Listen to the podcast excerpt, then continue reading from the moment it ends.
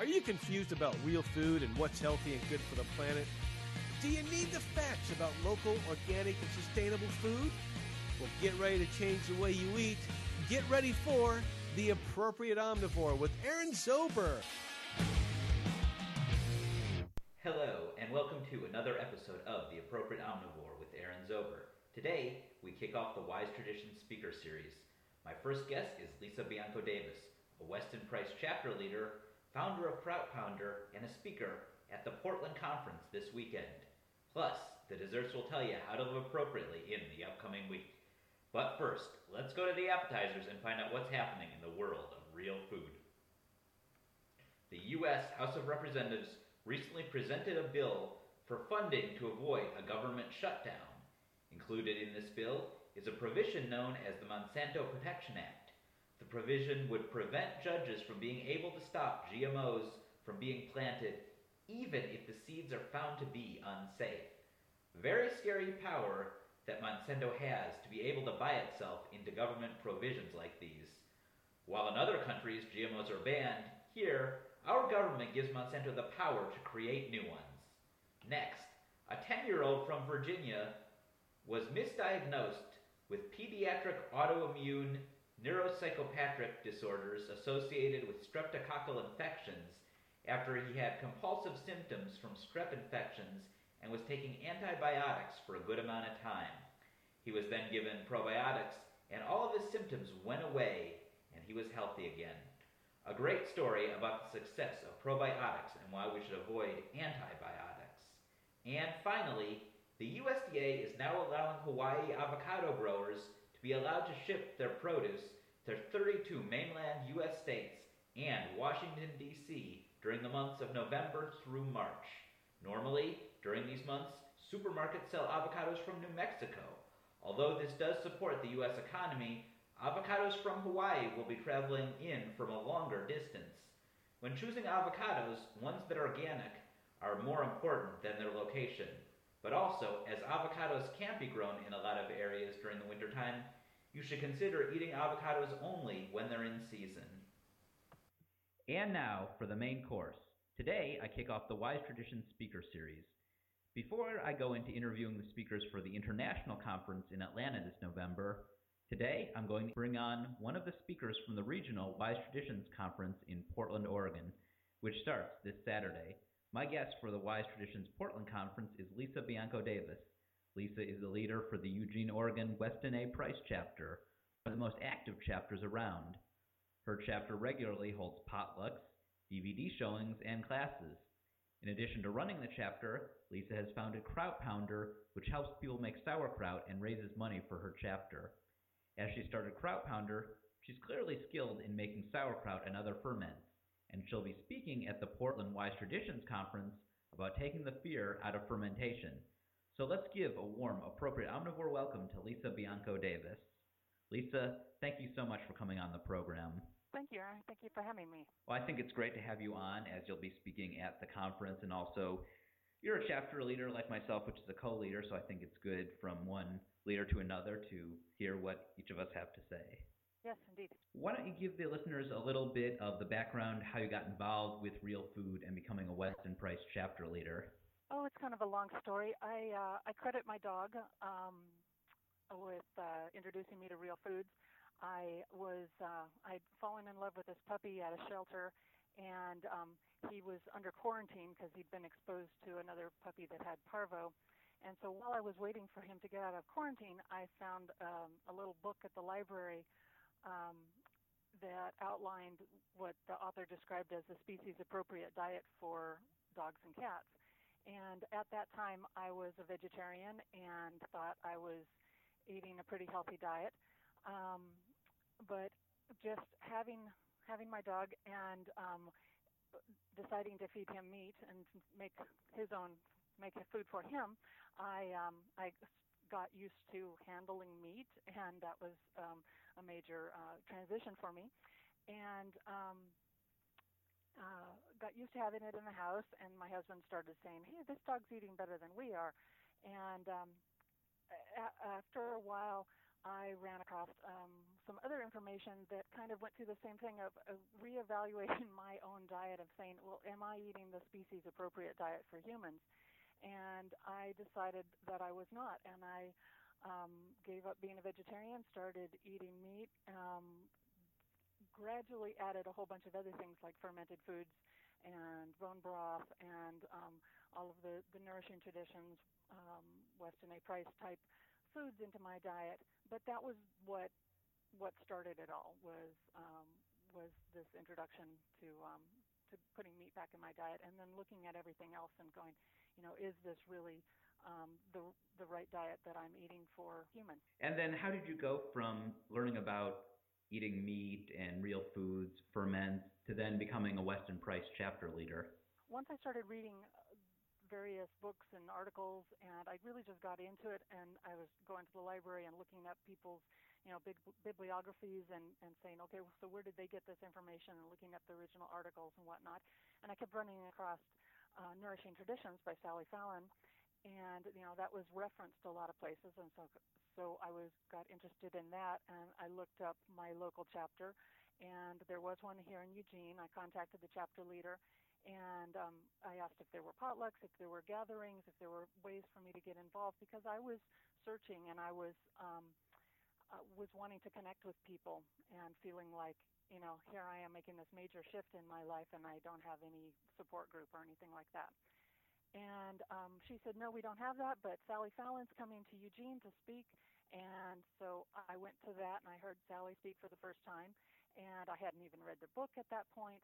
Um, but somewhere between, I think she came to Eugene in 2001 and 2004, I um, started organizing local um, uh, get-togethers. And we started at restaurants originally, and then later on, those turned into potlucks at people's houses who, who would volunteer their space. And um, and then eventually, I met my co-chapter leader, uh, Victoria, and um, the two of us decided to offer the the current um, chapter leader. Uh, that we would take over for her because she was um, focused on other things and wasn't getting people together like we were doing. And so we took over as running the chapter together and um, and my my focus, uh, my reason for getting into it was really for myself, for wanting to connect with other people, and also wanting to be a resource for other people who were in a similar situation as I was, of going. I'm searching. I know that what I'm doing isn't working for me, and I don't know where to go from here. Or this sounds interesting. All those kind of things of just that initial thought of um, of where do I go from here. And I wanted to be a resource for people, and I wanted to have that support group for myself. And so we um, we started doing potlucks regularly. Um, they were originally on uh, lunch times, and then we switched them to evening times and got more people that way. Um, my co-chapter leader started showing DVDs at her house, and these were mostly um, ones that we purchased from the Wise Traditions Conference. And um, I have continued that on since she's um, she's no longer my co-chapter leader, but I've continued that that tradition on of showing monthly DVDs, and um, we taught classes together. Since then, I've um, brought in some other teachers, and we've had some um, some classes where we have five teachers, and we each take a segment and um, uh, present it to to the attendees. And um, people tell us they really like having different influence of different uh, perspectives on uh, you know on the topic and each person's doing a different um, dish and bringing their own perspective to the class. And this all started in early 2000s, which I think was just a little bit after the Weston Price Foundation formed. So was this one of the first chapters? Well, there there was the existing chapter, um, and I think sure I think uh, Julie Tilt was our first chapter leader, and I think um, she was right in there from the start. Um, I didn't take over as chapter leader officially until 2007, but um, from about 2004, I was involved and I was starting to get people organized and getting a, an email list together and getting people together in person um, since about 2004. And now, currently, it seems like your chapter is really active based on the programs you initiated with the potlucks and screenings, and I know you also do some classes. But how many events does your chapter do a month? Two regularly. We have a potluck um, that's usually on the second Monday of each month. and um, and that rotates around to different members' houses, just depending on who can volunteer their house. Um, we're not wedded to that time and date, but that's been our traditional time to meet. And then we do the DVD showing, and that's usually the third or fourth Friday of the month, and we do that at um, uh, a community room in um, our local store called the Market of Choice. And um, and those are two regular things. They we have we probably skip one or two months a year, so we're probably having you know, about about ten of each of those a month. And um, and then we'll have classes that just kind of come and go, and um, based on when those of us who are volunteering our time to teach them have the time and energy to put them together. And we're currently in the process of of um, creating our next class. Um, our last one was on uh, organ meats, and that I thought was went very well, very successful. We'd like to do it again. We had a number of people that weren't able to to make it, and they were saying, "Well, when you do it again, we'll come." So um, we're planning to do that organ meats class again, and then we're also in the process of figuring out um, the dishes that we want to do for a grains class. Although some of us, uh, some of us teachers that have been doing this are finding that we're actually quite sensitive to grains, and so we're wondering if we should do a grains and non-grains class, or or maybe break those out into two separate classes because there's so many people that have been damaged by the modern diet that they're no longer able to handle traditionally prepared grains. I think a non-grains class would be good to offer in addition to a grains class. For my chapter, just last month, that was what our meeting was about because we do it where we have a potluck and then a speaker. So we had a speaker that talked all about grain-free cooking for people that are on GAPS diet or have some sensitivities to gluten, perhaps all grains, such as with the GAPS diet, you avoid all types of grains, right. not just the ones with gluten. So we had, well, with that, learn how to do coconut flour and almond flour, and I think that is an important thing to learn. And I love that you're doing an organ meats because Karen, who co-leads the Pasadena chapter with me, right when I came on board, Karen was saying, she'd been doing this chapter for a couple years a solo and then brought me in and she said she wanted to do one on organ meats and I was totally on board for that. And so we're hopefully doing that in a couple months. We've kind of been playing around based on when we get certain speakers, but organ meats is, is a class we have going up. So I'm glad to hear that yours was a success. What other classes have you done in the past? Well, we started out with fermentation as a as kind of the base. Um, we'd do a short class that was um, just an hour or less, I think, considering we had uh, setup and teardown in there also. And we just teach people the basics: sauerkraut making, kimchi, um, beet kvass, um, different techniques, and um, let them sample it. The, uh, always been a part of our class is having samples right there so people could taste it, smell it, feel it, whatever, and feel comfortable with what they're, um, you know, when they start doing it, that, yeah, this looks right, this feels right, this tastes right. Hands on certainly important. Do they get to then take home what they make? Uh, no, it's never been, well, we've done separate class, separate events that were workshops where they're actually hands on, but most of the right. classes have been the, the, the participants are in chairs and thus instructors are up in front and we're demoing it. So we bring all the ingredients and we have a table set up and we have all of our tools and whatever we need. We bring that all in and then we show making it, but then we also have some that's been prepared ahead of time, and so it's, you know, in the case of fermented foods, that it's been fermented um, sufficiently to taste right, and then we hand out the samples. So while they're watching the demo, they can taste the finished food, and um, and see what that's like, and ask questions as it as it comes up. And then, um, so fermentation has always been a big part of it, and then we've also done just sort of some basic um, introduction to Weston Price philosophies, t- teachings, principles that we follow. And so we've taught, um, you know, making bone broth and um, roasting a chicken, you know, simple stuff that people um, may, you know, may not have ever learned. And we're dealing with a lot of people that are either coming from a vegetarian background or just coming from a junk food background or just, you know, they've never learned to cook. And so we often just, you know, start at the start at the beginning levels. And we're not, none of us are gourmet chefs or anything, but we just cook for ourselves and we um, love to share that. I would say bone broth and sauerkraut are two of the most important things to, for beginners to learn. At the Wise Traditions conference earlier this year, the regional one in Detroit, there was a chapter leader that spoke about both bone broth and sauerkraut. Because sauerkraut, I would say, is probably the most basic ferment you can learn and a good one to start with. Some of these other ones, it gets a little more complex, Right. learning how to do something like pickles or sourdough bread. And bone broth, I just think that's wonderful for so many things to make it with your soups. You can use to cook your muscle meats in them. It's very important that you have the gelatin from the bone broth to add that to the muscle meats because they're different than the organ meats.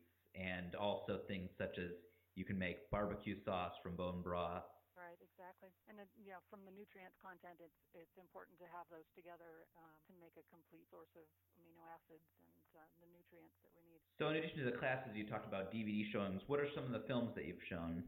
Well, like I said, they're mostly um, recordings from Wise Traditions Conference. So we'll pick uh, the best the best speakers or the ones that we think w- would resonate with our chapter, and um, the people that weren't able to attend the conference then get to sit for a couple hours and watch the the presentation that was pre- presented at the last year's conference. Um, so we've we've done a number of um, of presentations by Chris Masterjohn, by Sally Fallon, by uh, Stephanie Seneff, um, uh, Julia Ross. I showed all of um, Julia Ross's DVDs um, early this year because I attended last year's main conference and I listened to her speak all day and I was like, these I've got to I've got to show. And um, hers had to do with um, well. Uh, uh, your traditional mood, your traditional weight, um, and traditional sleeping, and um, using amino acids to correct imbalances, and, and using traditional diets to um, to fix you know, addictions and mood disorders and, and insomnia and all sorts of issues. And I thought they were really excellent. And Julia Ross's presentation was part of the main theme last year at the conference, which was nutrition behavior. Exactly. I have to say, I love that that they provide those DVDs from the past conferences for people that weren't able to attend. It's a great resource to be able to see those presentations and learn from them. Yeah, me too. I've I've purchased them myself, and um, or at least the MP3 uh, versions, and I have them on a little MP3 player. So whenever I'm on a long drive or have some time when I'm doing something with my hands and I my brain needs some other engagement, um, I can just turn it on and listen to some wonderful speaker talk about something that I'd never thought of before. And uh, I just listened to one on vitamin B6 and uh, listened to uh, one on uh, diabetes and uh, salt and there's some really wonderful topics. And I, I, I particularly love the farmers um, when they bring in farmers for the farming track.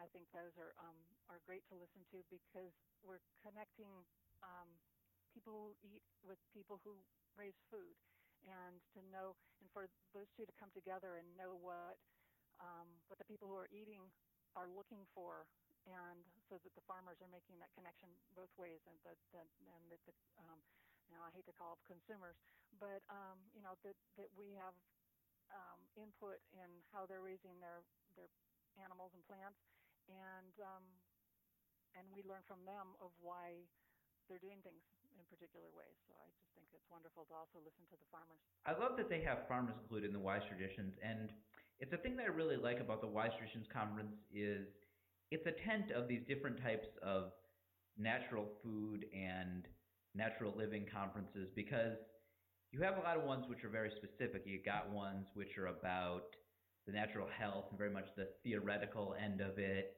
and then you have ones from farmers.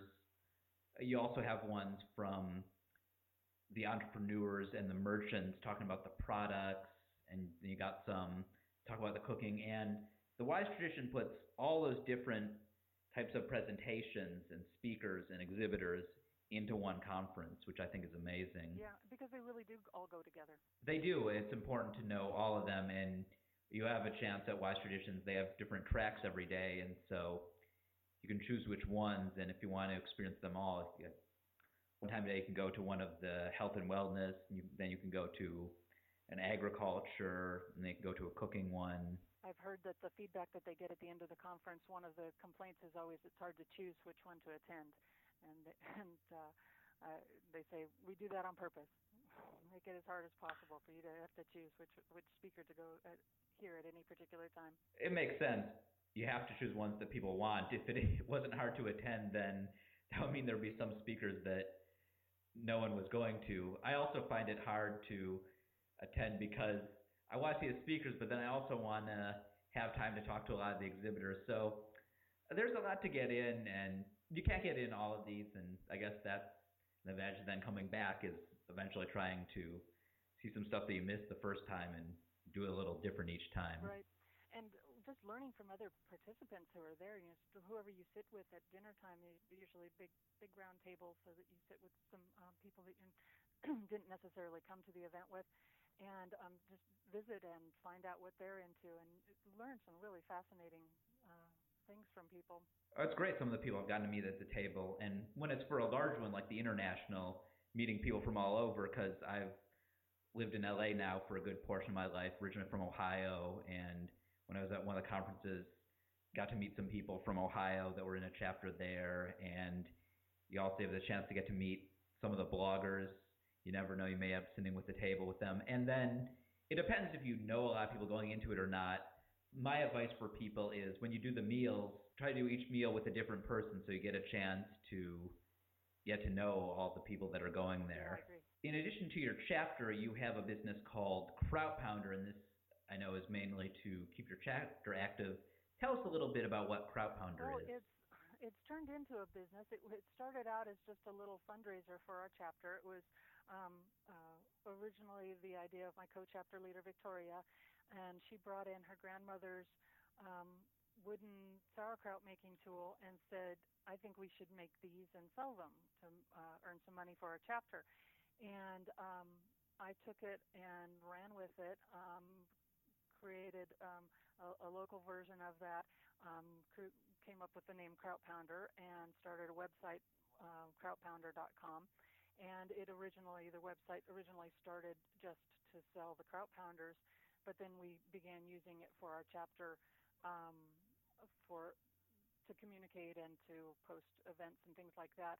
And so uh, I eventually had to split them into two websites. So now we have krautpounder.com for for the uh, kraut pounder sales, and we have EugeneWestonAPrice.org as our main uh, uh, location for our chapter um, activities and uh, information for local people.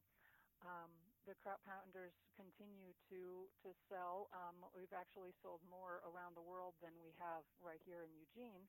They're um, they're still made right here in Eugene um, and uh, shipped with uh, volunteer labor. Um, they're made out of solid maple turned on a lathe. Uh, no glues or fillers or anything are used and they're finished with um, food grade walnut oil and packed up in envelopes and sent to people who want them from around the world. I've uh, mailed personally quite a few to Australia and New Zealand and the UK and, um, of course, all over the country in the United States. The purpose of Kraut Pounder, as the name says, it's to pound the cabbage to get the liquid inside the sauerkraut.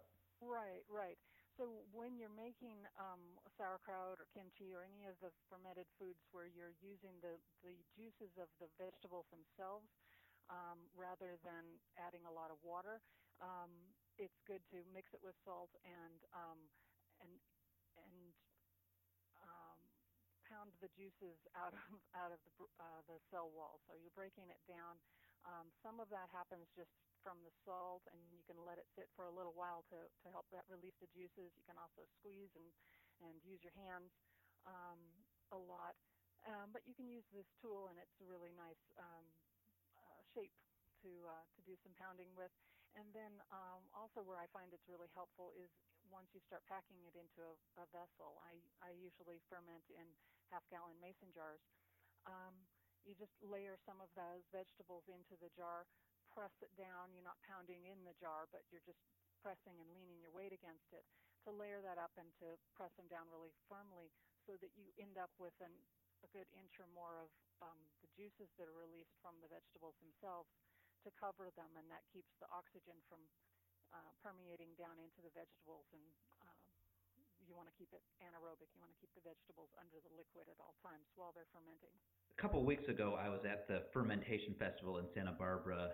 After buying sauerkraut for a long time, as being a Weston Price member for a little over a year, I've then actually taken the step of learning how to make sauerkraut, and I've learned very much the importance of pounding on the cabbage and making sure that you get the water in there. And I have to say that your device, the Kraut Pounder, is a great asset to it. Now, I had found that it was hard making the liquid for the sauerkraut before putting it in the jar, but this can actually be used to pound it before it goes inside the jar.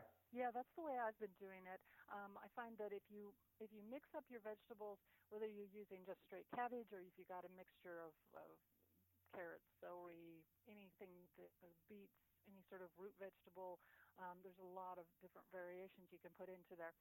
Mix that up in a big bowl with your with your salt, and you can add liquid whey if you want to, um, and that's uh, using it as an inoculant. So this would be the liquid that you'd strain off of yogurt or kefir.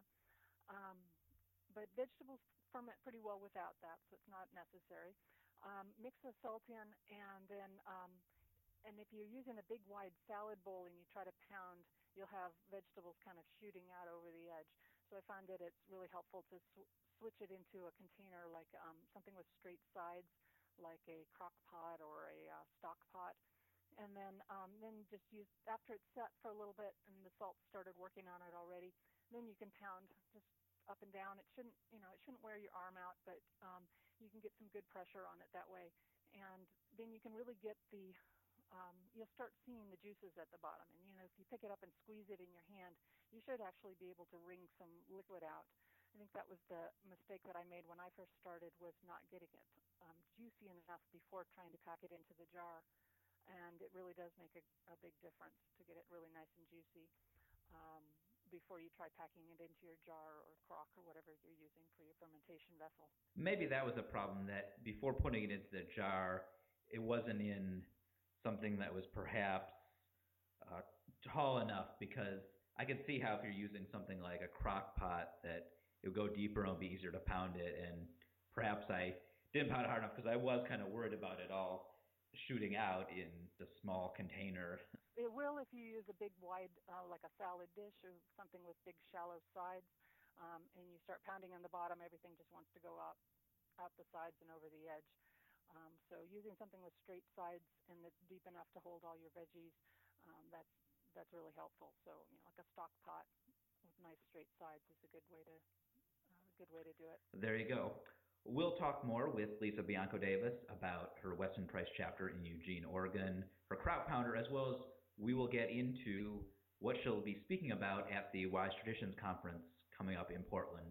But first, a word from our sponsors. To Your Health Sprouted Flour Company offers organic sprouted grains and flours for all your baking needs. We have more than 34 sprouted products, hundreds of recipes, and are always available to answer your flour and baking questions. Whether you're making sourdough breads, French baguettes, birthday cakes, granola, or pancakes, let us be your sprouted grain and flour source. Certified organic and kosher, featuring 20 gluten-free sprouted products. And for the month of July, you get free shipping on orders of 15 pounds or more. Go to the website organicsproutedflour.net or call toll free at 877 401 6837 to start shopping. What is a healthy diet? Conflicting information is thrown at us daily.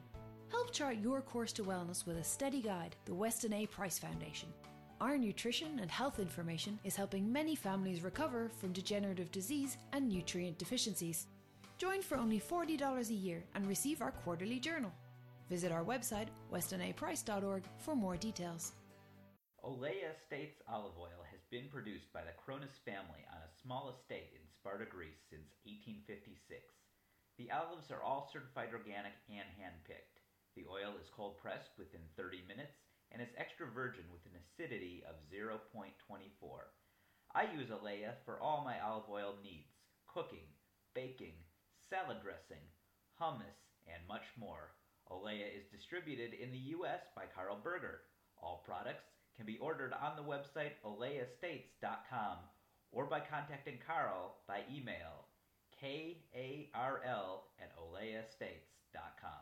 And we're back. You're listening to The Appropriate Omnivore with Aaron Zober.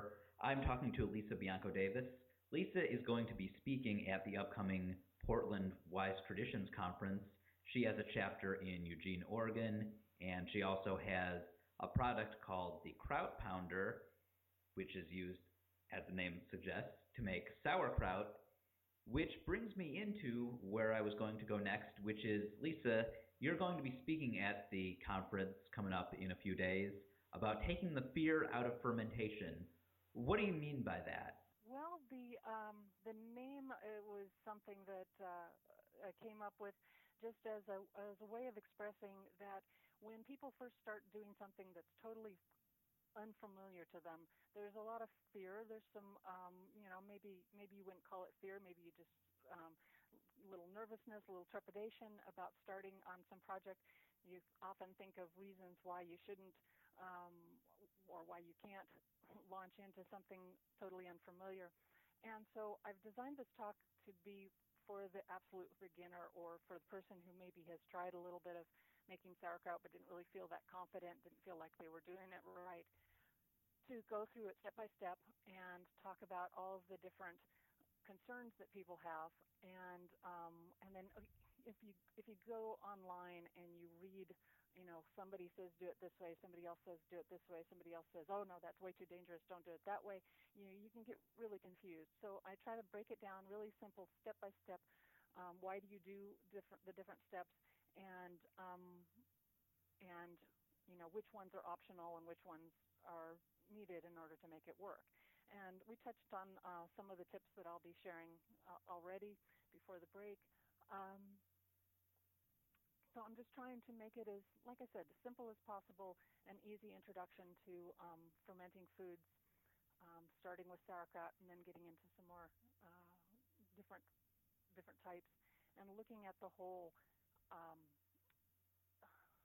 the whole um, pattern of fermented foods rather than focusing too directly on recipes. I don't want people to focus too um, specifically on having to have specific recipes, but looking at it in a broader picture of how do you do this, why do you do it. Are there ways to make sauerkraut that you think can be dangerous? No, I think all of the fermented vegetables are very safe. There's a, a quote from the book The Art of Fermentation by Sandor Katz, and he's quoting a, a USDA food um, fermentation specialist who says whiskey is not a word that I would use in association with fermented vegetables. I think they are very safe, but it's still we're not used to doing this. This is is has been sort of a dying art, and it's it's coming into a revival, but there are still a lot of people uh, for whom this is is new and um, unfamiliar, and so they're you know they have concerns and um, trying to allay those fears. I would agree. When fermenting vegetables, that's pretty safe. There isn't really anything that can go wrong with fermenting vegetables. But the only thing that can happen as far as adding too much salt or keeping it out too much is that it'll get too sour. You talked earlier about adding whey to it, and that's something that I would say, because whey, then that's from milk. I would say that you have to be a little more careful. What do you think? I think whey is very safe also. Um, I don't think it's totally necessary. It is the the method that um, I learned with from from Nourishing Traditions by Sally Fallon. Um, she introduced the concept, or at least to me, of using whey as a fermentation starter.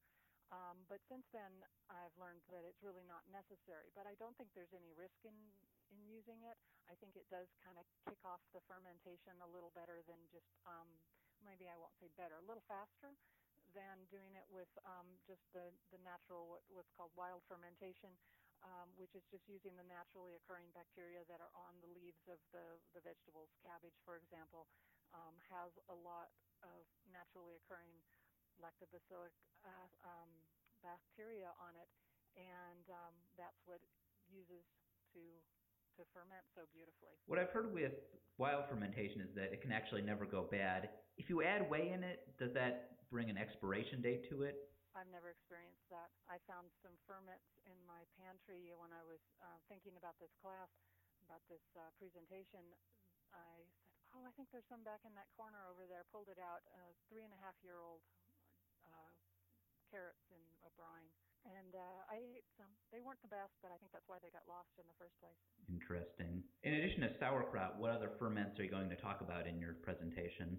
Well, I'm gonna I'm gonna cover sauerkraut and then um, a variation that um, I call pink sauerkraut, um, which has a, a lot of different ve- uh, vegetables in it, and it gets its color from beets.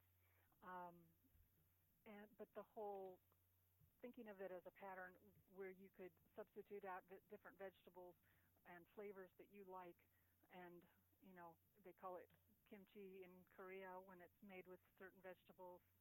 Uh, sauerkraut is usually just cabbage, maybe some spices, um, and then there's this whole range of mixed vegetables that um, we don't have names for.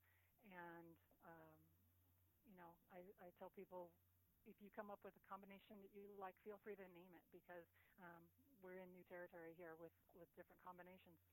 Um, Sandor Katz calls them uh, krautchi, which is a combination of sauerkraut and kimchi.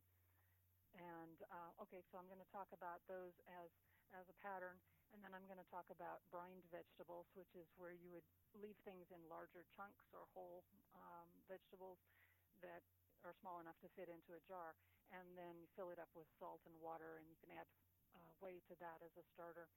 Um, and um, uh, so I'm going to talk about that as a concept of doing brined vegetables.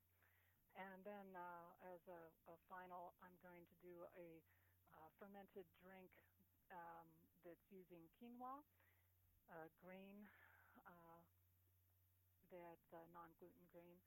Um, and when I say a fermented grain drink, people will think alcohol, but it's not. It's also using the same um, same bacteria, and it's a sour drink rather than an alcoholic. And when you talk about fermenting some of vegetables in larger chunks, are for things such as pickles? Pickles would be an example of that. Yes, classic example of that. I don't recommend that people start with pickles. I've found that uh, I have had more uh, more failures with pickles than any other than any other vegetable. I think it's just because they are so soft and they tend to go mushy if you don't have things quite right. But the the process is exactly the same. Um, they're just a little pickier. I would say pickles are a more advanced one, and that is the problem that I've heard when people make it is that they get too mushy. So sauerkraut, mm-hmm. beet kvass, those are the better ones to start with.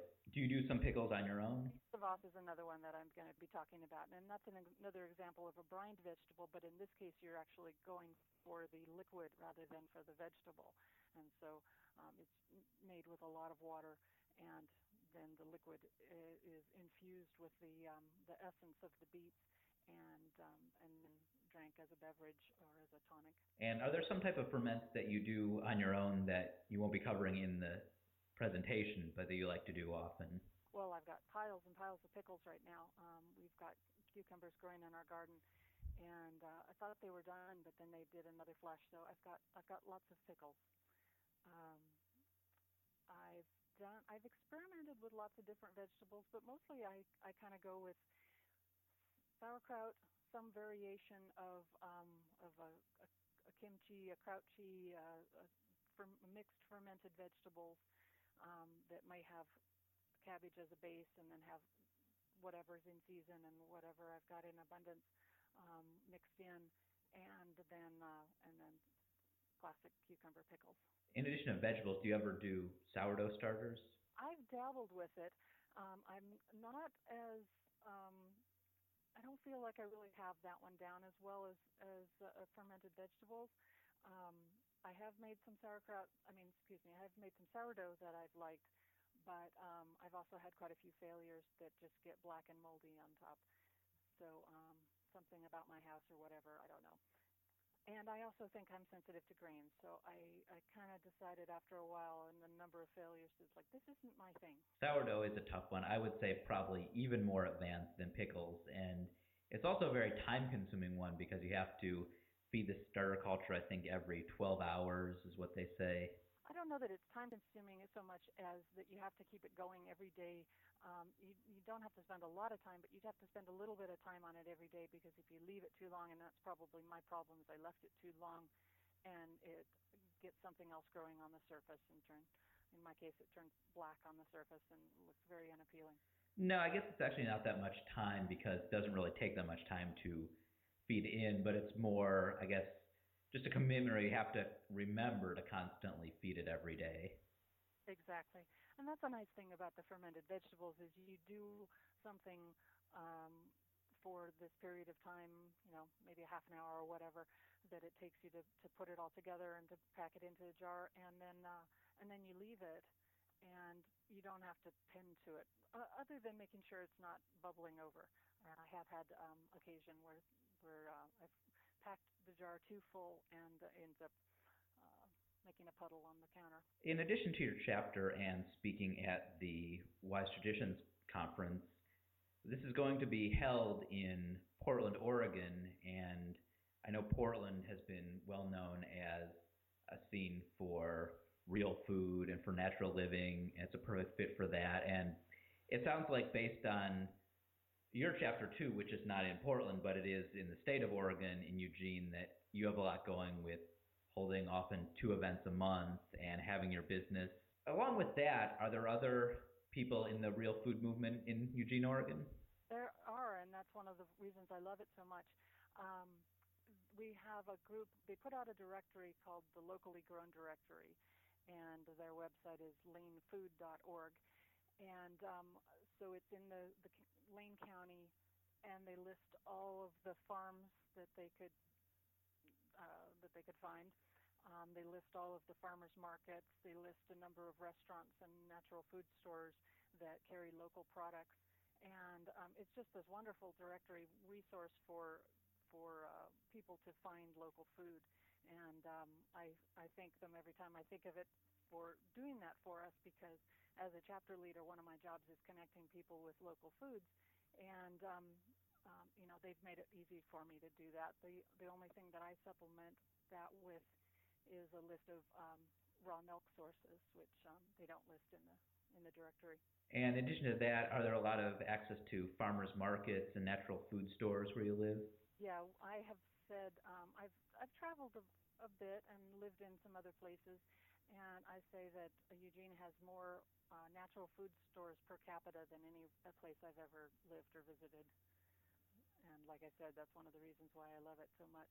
And there are um, there are a lot of there are a lot of of course vegetarians in this area. Um, we have um, a strong vegetarian and vegan population, and um, you know we're not out to convert them, but when they come looking for or you know finding out that that the diet's not suited to, suited to them, you know we want to be here as a resource for um, you know adding good quality animal proteins to their diet. And, and, and particularly the fats. And I know that's similar with Portland because I had once heard Portland described as the most vegan friendly city. And of course, there it happens too that people that are vegan, they realize that they can't live on it, such as Denise Minger, who's from Portland, and she's speaking at the conference. But while Portland is known as the most vegan friendly city, I do see that Portland does also have a big movement with Weston Price and Paleo and Primal. And I kind of think that if there's a city or a town that has a large vegan population, a lot of that has to do with people rejecting the norm and wanting to do a different diet that they see as more healthy, more sustainable. So I think that perhaps in an area where you're going to get a lot of vegans, you are going to also get a lot of people in Weston Price and Paleo. Exactly. Yeah. I mean, what we all have in common is is rejecting the junk food culture and um, and rejecting the um, uh, the big agribusiness and the um, factory farms and and being um, morally and ethically opposed to to all of that and wanting to take you know control over our our foods and uh, and our health and, uh, and we're we're all in the line on that. And vegans also would be interested in your product Kraut Pounder because unless, as we talked about, if you make it with whey, then sauerkraut is a vegan dish. So there is some appeal to with the vegans for this fermentation. Definitely, definitely. I think that's one of the places where we cross and where it's really nice that we have that in common. Um, also, the grains that we talked about earlier, the grains class that we're thinking of is that if if people are going to um, to eat a vegetarian or vegan diet, they better make sure that they're getting all of the nutrients they can from the vegetable because, um, as I believe, they're not getting enough nutrients. And so, you know, any, anything they can do to enhance digestion is is all for the better. So, teaching them how to uh, soak and sprout and um, properly prepare grains so that they're getting the most out of that that uh, nutrients is important. That is very important because I think getting grains and vegetables that are fermented is probably the best way to digest them because when you look at the animals that are herbivores, the way they do that is they ferment them in their stomachs. So you need that probiotic benefit. So vegans are one that could also learn about taking the fear out of fermentation. Yeah. I guess when I hear that phrase, taking the fear out of fermentation, something that comes to my mind is I know some people have a fear of just the word fermentation because their background on it is thinking when food goes bad, it starts to ferment. Is that in any way meant to, by taking the fear out of fermentation, to know that it, fermentation isn't something bad and it's actually something that produces beneficial bacteria for us? Well, that's certainly a part of it. I hadn't thought of it quite that way in, in naming the, the presentation, but um, but yeah, that's certainly a part of it. And I think it's because we've we've grown up in this culture that has been waging a war on bacteria for for many years, and everything we hear about bacteria is in the realm of the pathogenic ones, and you have to um, use you know anywhere you go, you use hand sanitizers and you and you cover your cough and you do all these things because we're afraid of bacteria. And to say we're to we're to mix some stuff up together and then we're to let it sit on the counter uh, for several days uh, out of the refrigerator that's scary for people. I mean uh, that are, that don't have any experience with it. And so just taking that first step and saying that that's okay and that we're intentionally trying to culture bacteria in this jar you know that can that can be a big leap for people and we've taken a lot of our fermented products off the shelves in the mainstream supermarkets and instead we've used products that have vinegar, such as pickles. What is your thought on distilled vinegar? Well, I don't think it's so bad per se, but you're not getting the other benefits that a naturally um, lacto-fermented um, vegetable will have. I mean, pickle, pickles that are made from soaking cucumbers in vinegar haven't really fermented. They've just been infused with this vinegar.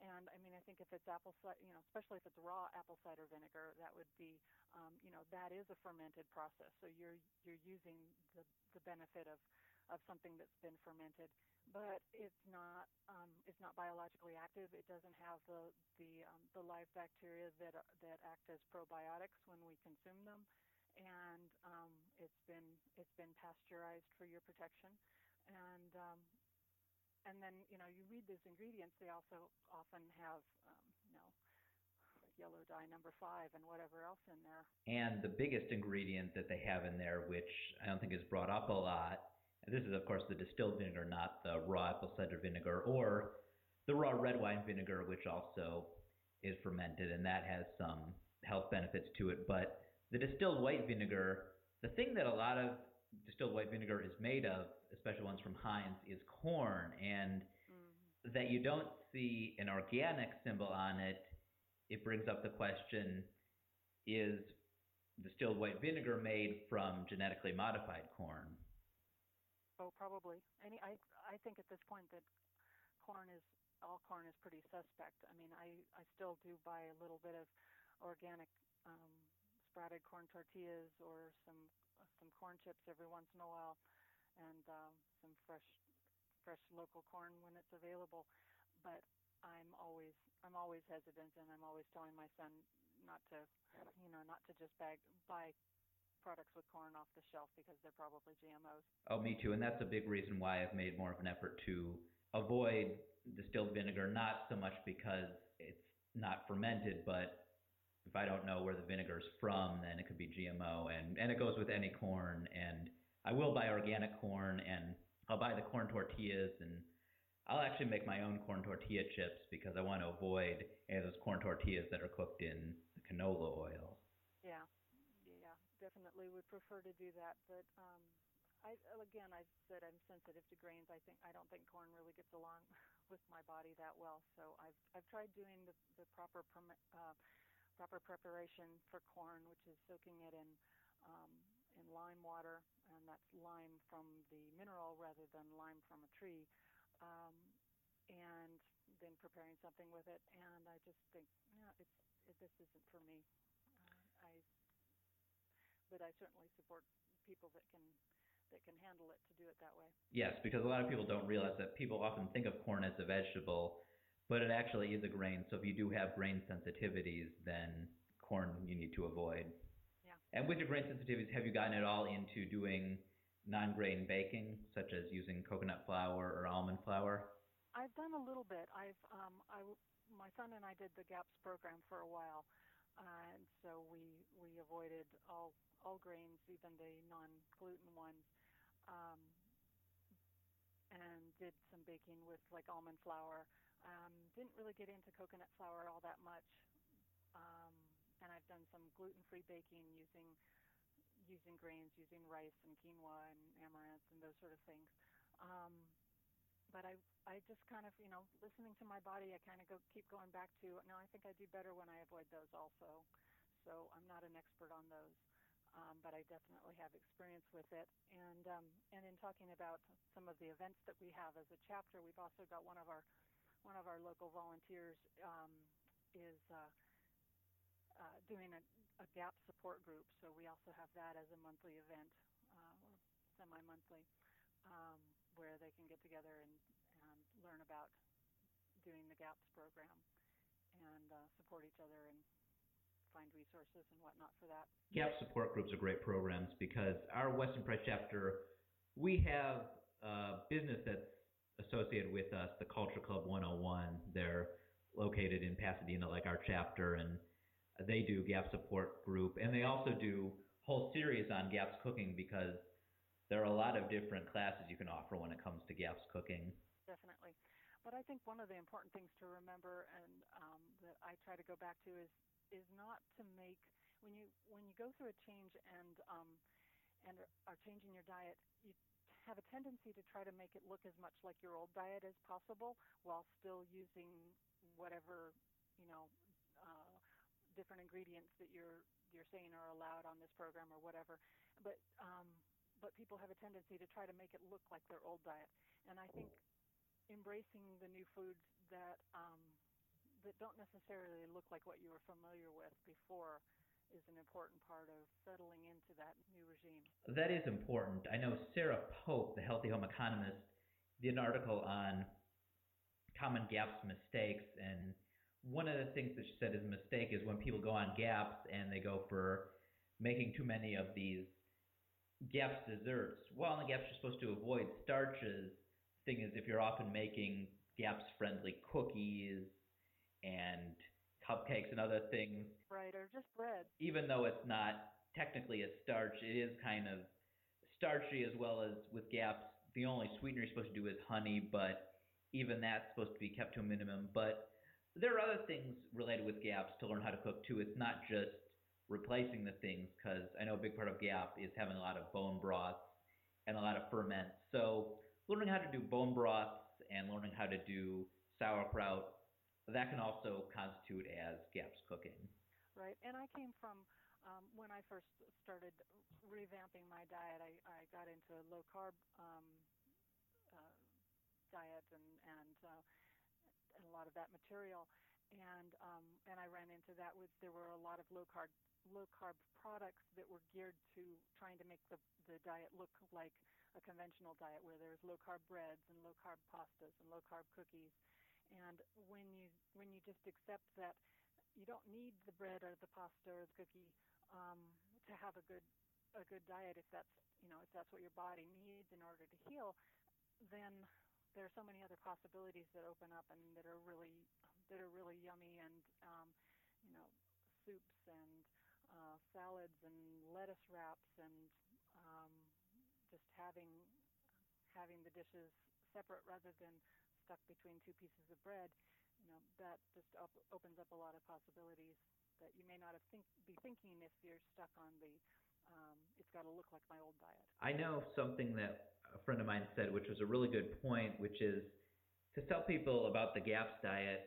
A better way to explain it than to say all the foods you can eat is list all the foods that you can eat Mhm. on the GAPS diet. hmm There was a, um, a low carb writer that I really liked who said that when she was introducing people to it, and she encouraged them not to think about that they couldn't have that that soda pop or whatever that they wanted, but to say, okay, after you've had all of these other things that you know have this list of you know eat this this number of things during the day, vegetables, meats, good fats. Um, then, and if you're still and drink, but you know, good clean water or something with a little bit of flavoring in it. Um, and if you're still wanting that soda pop, have it at the end. And so, not to deprive yourself, but to not focus on I can't have that.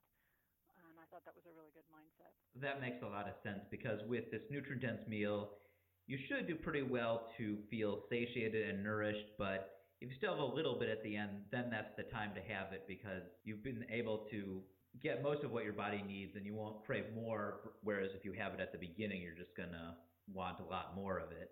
Right. In addition to these classes, do you have any plans for your Weston A. Price chapter to expand to do even more types of events?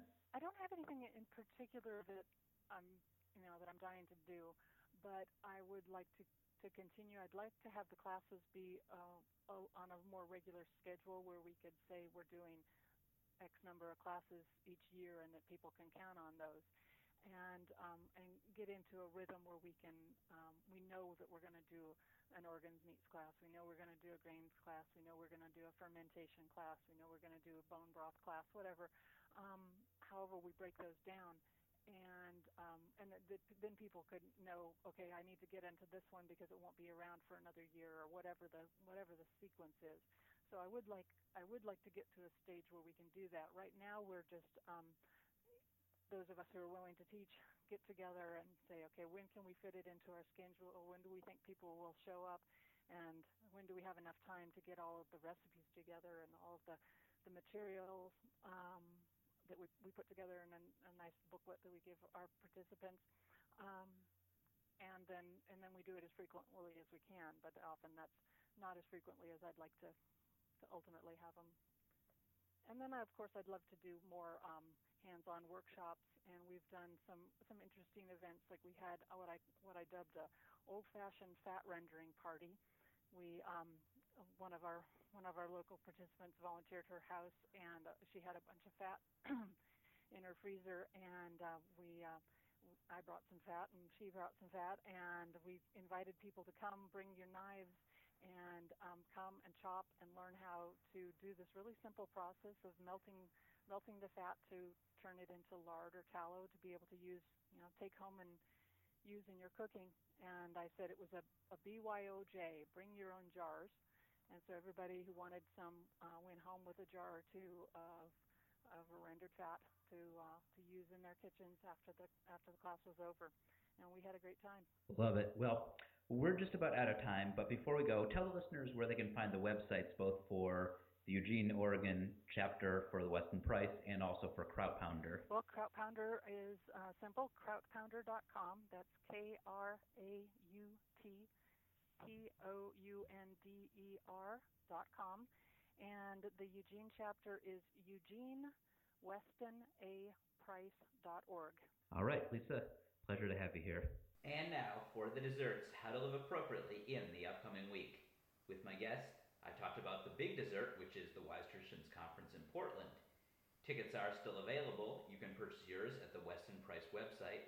That's westonaprice.org. The conference takes place September 21st and 22nd. That's this Saturday and Sunday. Also, my guest Lisa and I were talking about grain-free baking. This Thursday, September 19th at 7 p.m. at the Unity of Pasadena, Suzanne Peters will be offering part one of her grain-free baking class. You'll get to learn how to make crepes from coconut and almond flour, take home the recipes, and also have a small box of these gluten-free and grain-free desserts.